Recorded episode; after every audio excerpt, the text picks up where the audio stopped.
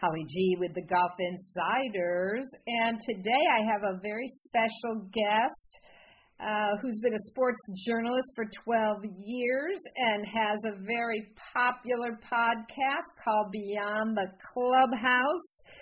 He uh, resides in our nation's capital, beautiful Washington, D.C., and uh, in normal times, we would be together in the Media Center at the Arnold Palmer Invitational this week in Orlando. Alas, uh, we are both home doing the uh, the home broadcasting thing. It's uh, great though to have Garrett Johnston on the show today. Hey, Holly G, what's going on? You, you mentioned Bay Hill, and uh, we met there in 2016. I remember we had lunch a couple times. Mike Jamieson, of course, all your friends, IMG, and that was a cool year because 2016. Later on that year, I'd go to uh, you got me to go to the conference there. We went to Utah, played some great golf up there in the mountains of Utah. So it's amazing how golf brings people together, and I think particularly this week at Bay Hill the different types of people over the years at media centers that you'd run into. It's it's such a great thing, and, and it all comes down to uh, Arnold Palmer and, and what he did, his legacy, and uh, I love it. Yeah, absolutely. Um, you know, uh, I met Arnold when I was nine years old, and um, in fact, this week they're they're running the Golf Channel's documentary series that they did um, on Arnold, and it's really remarkable just you know who he was not only as a player as we know as a businessman and um, you know so many things. Uh, i think it was uh, our our friend adam schupak from golf week who said you know arnold palmer was known for making golf cool you know he was humble charismatic plain spoken and man, when he came on the scene in the 1960s, he was uh, the guy, wasn't he? Yeah, well, it's funny you mentioned uh, you know him coming on the scene. For me, I kind of caught him at the end of his career, and at the very first Bay Hill 2016. So I'm looking at the end of his legacy at age 86. There I was, you know, walking the fairways at Bay Hill, and there's Arnie driving down the middle of his fairways. Um, watching his grandson Sam Saunders, and it was so cool to kind of capture some of the sights and sounds of that. Walk the entire back nine uh, with those guys. Honestly, Holly, like I'm a big history fan, so it felt like living history day in golf. You know what I mean? Because like there's Arnie at his place at Bay Hill, and he's following uh, Sam Saunders, and um, you know I think about even last year when I was out at and speak of the legacy of Arnold, last year, think about all the people signing autographs. Rickie Fowler, so many people are critical about the slump he's in, but you know what? Last year on Sunday, after a long final round, the highest scoring finish ever, and it was crazy windy, Rickie was out there for 40, 45 minutes signing autographs, and we, we, we kind of overlook that sometimes, how much he has done to help the legacy of Arnold Palmer in terms of interacting with fans, looking them in the eyes, signing autographs, putting in the time. Patrick Reed was out there for 20, 25 minutes. I mean, so many other players, young and old. Uh, Zach Johnson, Davis Love the third were out there as well. I remember I, I asked Zach Johnson, I shook his hand. He said, I don't know if you want to shake my hand. I've, I, I've high fived a lot of people in the last 30 minutes. And um, of course, COVID was coming up at the time. It was the last tournament that finished on a Sunday before uh, you know, things you know changed. The, the world changed, right? So. Uh, but still, the legacy of Palmer is very strong through the players, um, even approaching a pandemic as we did last year. Yes, I, I was there on the 18th green. It's it's a very um, intimate setting there, and you know we have gotten so used to Arnold Palmer being at the side of that 18th green to greet the winner, and you know his presence really missing now for you know those players. But of course the traditions like the you know red cardigan sweater that's presented on that 18th green uh, always a, a special moment. And and the players you know really do um, uh, you know they they so respect uh, Arnold Palmer I mean how can you not he he's the epitome of uh, you know, he started the whole sports marketing uh, concept with, you know, his friend Mark McCormack from IMG. and you know the whole idea of endorsing products and you know putting your name on businesses i mean you know this this uh you know he he really not only just you know was the man in golf but he was an icon in sports in general that's a great point, and, and you talk about the players so respecting him, and think about it. Like, look at Rory McIlroy, who was off to an early lead on Thursday this year. Um, he's he finally came out to Bay Hill in 2015 um, and thankfully, Arnie got to see him 2015, 2016. But he has been committed to this event pretty much since then. Um, Justin Rose, a lot of top players, a lot of European players. Tommy Fleetwood's been out here quite a bit. Uh, Francesco Molinari won this a couple years ago. Uh, Tyrrell Hatton. I mean, there's a really a strong contingent and a very impressive field even in these years, these five years after Arnold has passed away. Like it really is a respect factor. And, and the other thing too, Holly, this tournament has shuffled in the schedule. Okay, yes. the players the players championship, the gold standard, quote unquote, of the PGA Tour is the following week. This has become, if you will, I'm not. It's almost like the Texas Open before the Masters, right? Like, so you you could look at it that way, but it, but it's been moved to a less favorable position right in front of a massive event, yet it still gets the field as we're seeing this year.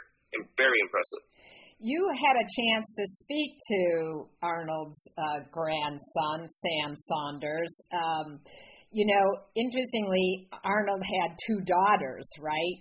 And uh, yeah. you know, Sam comes along as uh, the the grandson, and uh, you know, really was uh, you know he was he was Arnold's protege. Yeah, and that's what uh, Peter Jacobsen had mentioned that you know Arnie put so much into Sam. Um, in, so in, in their time at Bay Hill, just over the years, coming down and practicing at Bay Hill, Sam told me he would get frustrated as a young teen at the week of Bay Hill because that's where he would practice, and there was nowhere to practice. Right. Like, dude, I'm missing out on my reps. I'm missing out on my days because of all these players, and uh, you, you know he had to adapt to it. I think what's really cool though is at age um, in 2002, which would have put him in age 14, he got the chance. This is Sam Saunders got the chance to be the marker and to play for the first time Bay Hill in tournament conditions, and he played with Peter Jacobsen, a great friend of Arnold Palmer, on that Sunday. And uh, yeah, I guess I think he shot a two over holding his own at age 14. Of course, uh, Jacobsen shoots 69, tears the place apart. Right. But it was just so cool that they got to bond, and, and since then, they've, since then they've been such good friends. This is Peter Jacobsen and Sam Saunders, and um, yeah, I was just impressed talking to Sam. Two years after that, now 2004, we've all seen the video, Holly G. 2004 on the 18th hole, Arnie, you know, about to hit his final approach shot of his entire uh, career at Bay Hill. And he, he goes, let, let me go with driver. And, and I talked to Sam on the podcast about this on of the clubhouse. I said, what was your response when he said, let's go driver? he said, no, it, let's lay up short left of the green like smart people do from 240 yards out. And let's uh, try to get up and down. I can't believe it. And in the end, Sam told me that he was he, he knew his granddad at 73 was trying to impress the 16 year old grandson and, and this is a the twinkle in his eye. He was going for the uh, for to impress him, and so when he did pull out the shot, and we saw the amazing drive out the deck that gets onto the green, we see that ear to ear grin from Arnold, and it was really for Sam just yeah. to show him he was a good player at the time. It was really for his grandson and those dynamics, and, and I just love that story. Absolutely priceless, and. Uh, you know, you, you mentioned in this story you've been working on um, uh, you know, about that final final year at Bay Hill. Uh, those of us who've been lucky enough to be inside the ropes know that uh, Mr. Palmer's favorite spot was uh, perching his golf cart near the 16th tee, in which he could also watch the action on 18. And um, you know, you could you could often find him there during uh, the tournament rounds. Yeah, exactly, and that's what happened on that very first day of 2016 when he's out following Sam for about three hours. Uh, Maverick McNealy, Ryan Ruffels, the other two young players in that group, and at that moment, as they got to 16, uh, Peter Jacobsen, who was on you know, Golf Channel on their broadcast had come down from the 15th tower and he had walked across to the 16th uh, hole and he saw um, Arnie his favorite purchase he mentioned 16T. And I'm telling you, I, I was right there and I saw I saw Peter walking. He was a man on a mission. As soon as he saw his buddy of 40 years, Arnold Palmer, he was just made a beeline to Arnie, and he went up to Arnie, put his arm on, on Arnie's shoulder as Arnie's there driving the cart, Kit, his wife, right next to him. And Arnie didn't even flinch. Arnie was so dialed in watching his grandson on the 16th hole of the par five. And so finally, Peter was like, "Oh my God! Like, uh, hey, he's playing really well. Sam, Sam's playing well." And Arnie's response was very blunt. He said, "Hey, just get in the cart. Let's go." it was no like, "Hey, Peter, how you doing? Great to see you." No, no, get in the cart well, it's all business. We gotta see Sam play. You know, let's let's do this. it was the, so those final three holes. What a special moment. Um, they drove together, Arnie and Peter Jacobsen and Kit in, in that card 16, 17, 18. There were probably about 300, 400 fans watching that day, and little did they know that that would be the last. And I confirmed this with six different sources around Mr. Palmer, the last extended appearance of, of Arnold's life, of his uh, illustrious, amazing life would be there for that stretch uh, on that Thursday. Uh, the the the waning light of uh, the first day there in the the long shadows. There he was giving thumbs up to people, people yelling, "We love you, Arnie! We love the King!" And he would acknowledge them. Yes, he he was 86. He wasn't at full health, but um, in the end, it would end up being the last extended uh, appearance for him in front of public, and um, just an amazing moment to be to be able to be part of that. And I, I felt lucky. My greatest regret, Holly, in my entire golf career was not asking Arnold for a photo that day. I, I was right there next to a photographer for the PGA Tour, my friend Chris Condon, great guy. And, and I said, hey, can, can you get a photo with me with Arnie if there's a moment to do that? And he said, absolutely, yeah. And and I just I didn't want to ask. You know what I mean? I didn't want to inconvenience Arnie.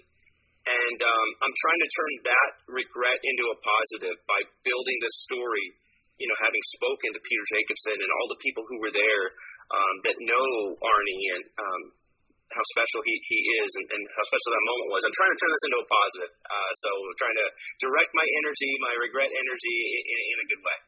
Well, the the one thing, you know, the story that gets told often, um, you know, he had this longtime assistant, Doc, Doc Giffen, who had been a uh, golf writer himself before he sort of became not sort of, but actually became Arnold's uh, PR man, if you will, for uh, yeah. however many years. Um, their their relationship and and friendship, uh, you know, one of the iconic ones also in golf. But you know, they they show in this documentary the you know files and files and boxes of requests from people and you know, what just amazed me and I think so many people um, was just how I, I, Arnold must have had some magic wand in which he seemed to expand time because he always seemed to have time for every, you know, fan, for every tour player that wanted to pick his brain, for every, you know, request uh, for a charity event or an autograph. And of course, you know, Arnold's famous uh, uh, uh, ritual was to make sure, you know, he very carefully signed his autograph, and he and he always told the the you know tour players, make sure you take that time to sign your name, you know, and show uh, you know show show respect for the fan that's asking it, and that's that's what Arnold was all about, the fans.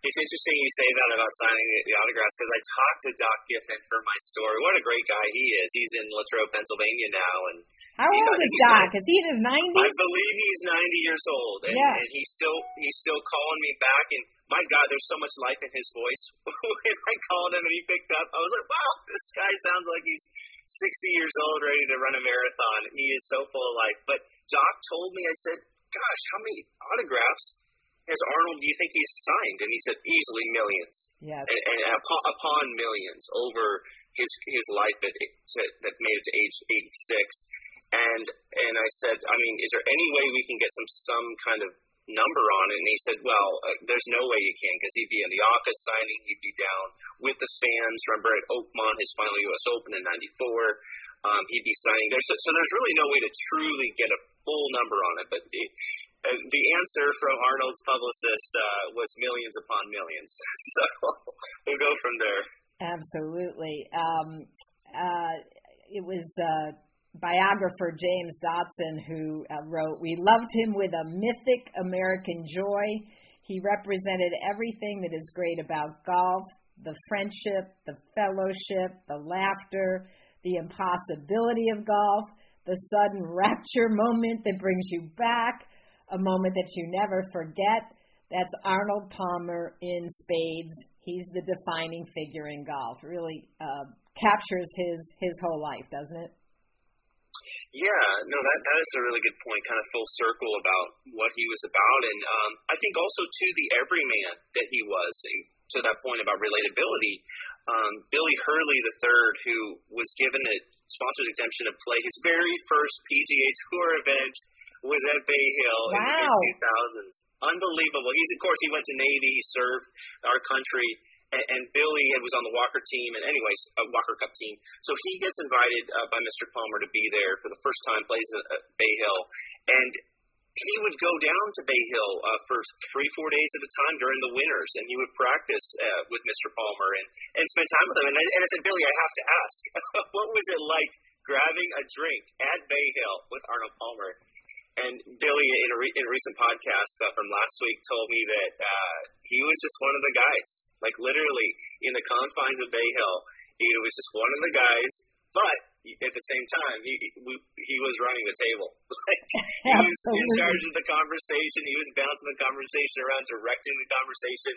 Um, I just thought that was so cool. And I think the big thing too about his relatability, Holly G.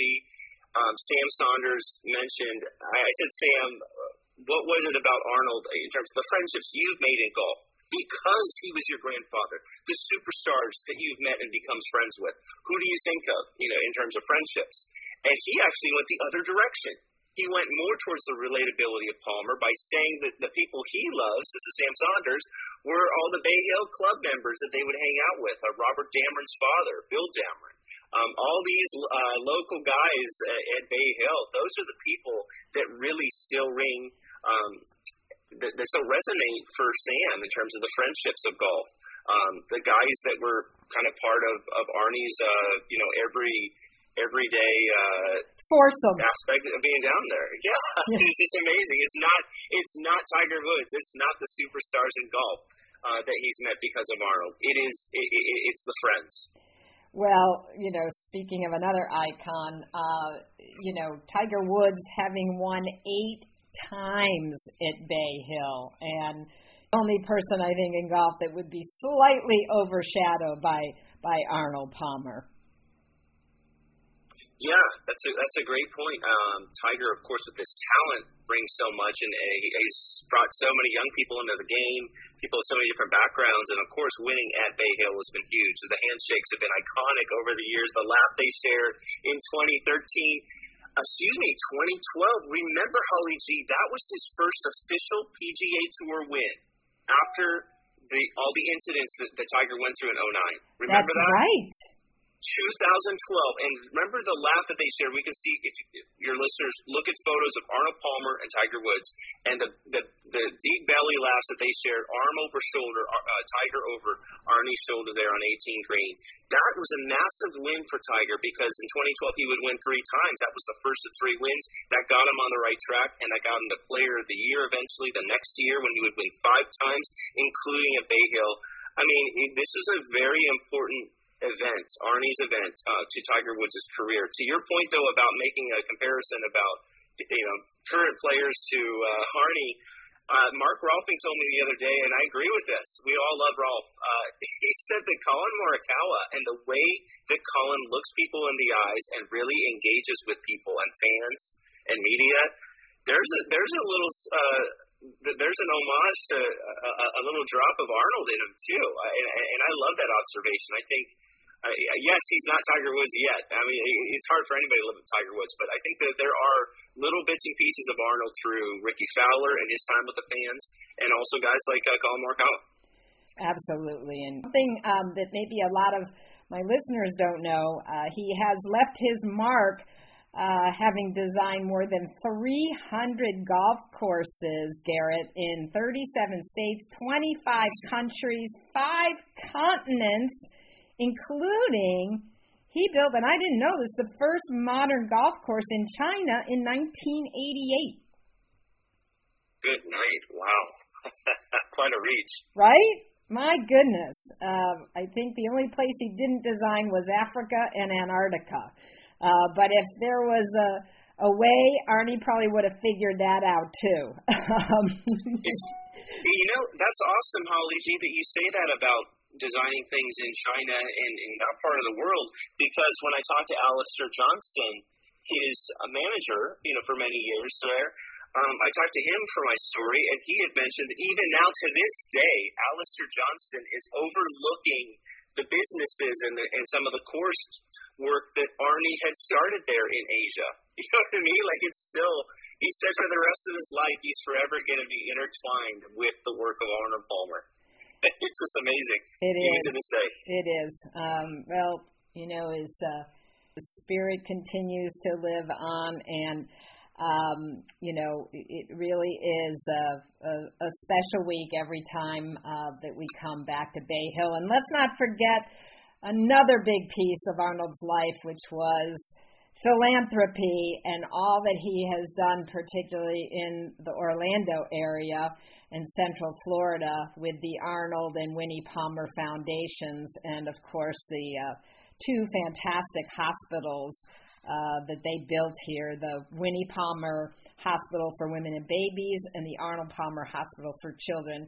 Know, he and Winnie, his wife of 50 years, they were quite a partnership and, um, you know, certainly uh, gave back and really were dedicated to, um, you know, to the youth uh, of the country. Yeah, and, I think that comes from a lot of humility that that Mr. Palmer had. And you mentioned James uh, James Dodson, his biographer. One thing that James has written recently in Global Golf Post, and he, he told me about uh, when I interviewed James, was Mr. Palmer. As he, James would have uh, drinks, uh, you know, after dinner sometimes with Arnold and Winnie, and he said Mr. Palmer, um, as told by Winnie to him, uh, Winnie said Arnold was someone who an ordinary man to whom extraordinary things happened in his life. Mm. And and it was because of that kind of attitude, that kind of um, humility, um, that mindset that you would see there's a lot of this philanthropical um, efforts that you're mentioning here with his two hospitals there, the foundation, Arnie and Winnie Palmer. You know what I mean? Like it really, um, you know, out, out of the fullness of the heart, the mouth speaks. That, that old proverb. It's, it's really true. Like if, if there's something, uh, if you feel compelled to, to to do things for other people, as, as Arnie did, and uh, the proof is in the pudding. Uh, you know, Arnie's army lives on. I'm uh, part of that army, as I'm sure you are, Garrett. Even uh, you know, we cover the game. There are just times um, that uh, we are just just fans, golf fans like all the rest. Absolutely. Yeah, no, it's it, is great, and, that's how I felt as a golf fan in 2016, wanting uh, to to spend to, to to soak in a moment of, of a living history moment with Mr. Palmer there out on his course, the King at his favorite spot on 16T. I mean, come on, like I, you could not have convinced me to go in the media center if they would have had the greatest steak and the greatest wine that they could have offered us. No, I, I needed to spend that afternoon watching Arnie, watching his grandson, and soaking in, um, you know, what it was to be out there and, and experience Arnold Palmer in person. Well, Garrett Johnston, his podcast is Beyond the Clubhouse. Garrett, how do my listeners follow you? Yeah, I appreciate that. Um, on Twitter at Johnston Garrett. I'm also on Instagram at Garrett Johnston Golf. The podcast is also on Instagram at Beyond the Clubhouse Podcast. And then basically anywhere you listen to podcasts, um, for your listeners is where you can find Beyond the Clubhouse. I'm very lucky. I've got uh, Jim Nantz does my intro uh, to each podcast, and I've been friends with him for for I don't know 12, 13 years, and um, all the people I have on the pod are, are because of the friendships I've been fortunate to make in the 12 years of covering golf as a freelancer, writing for USOpen.com, PGAtour.com, writing for uh, the hometown papers, a lot of these younger players as well. Um, Tony Finau, Justin Thomas. So it's, it's really been special growing with the rookies, as I like to say, growing with the younger players into what they are now. Um, so thankfully, some of them remember my face, or some of them remember my name, which is great. Um, but it's, it's special. I mean, covering golf, it's a really cool thing, and, and, and I'm fortunate to have this this podcast, this platform, Beyond the Clubhouse, to have people like Paul Azinger and Sam Saunders and and Jim Nantz on to, to tell great stories. Well, we appreciate all your your great stories and and. Uh, interviews with those who were closest to the king, Arnold Palmer, in this very special week where we honor him uh, once again. Garrett Johnston, thank you so much, my friend, for spending some time with the Golf Insiders. You got it, Holly G. We'll catch up again soon.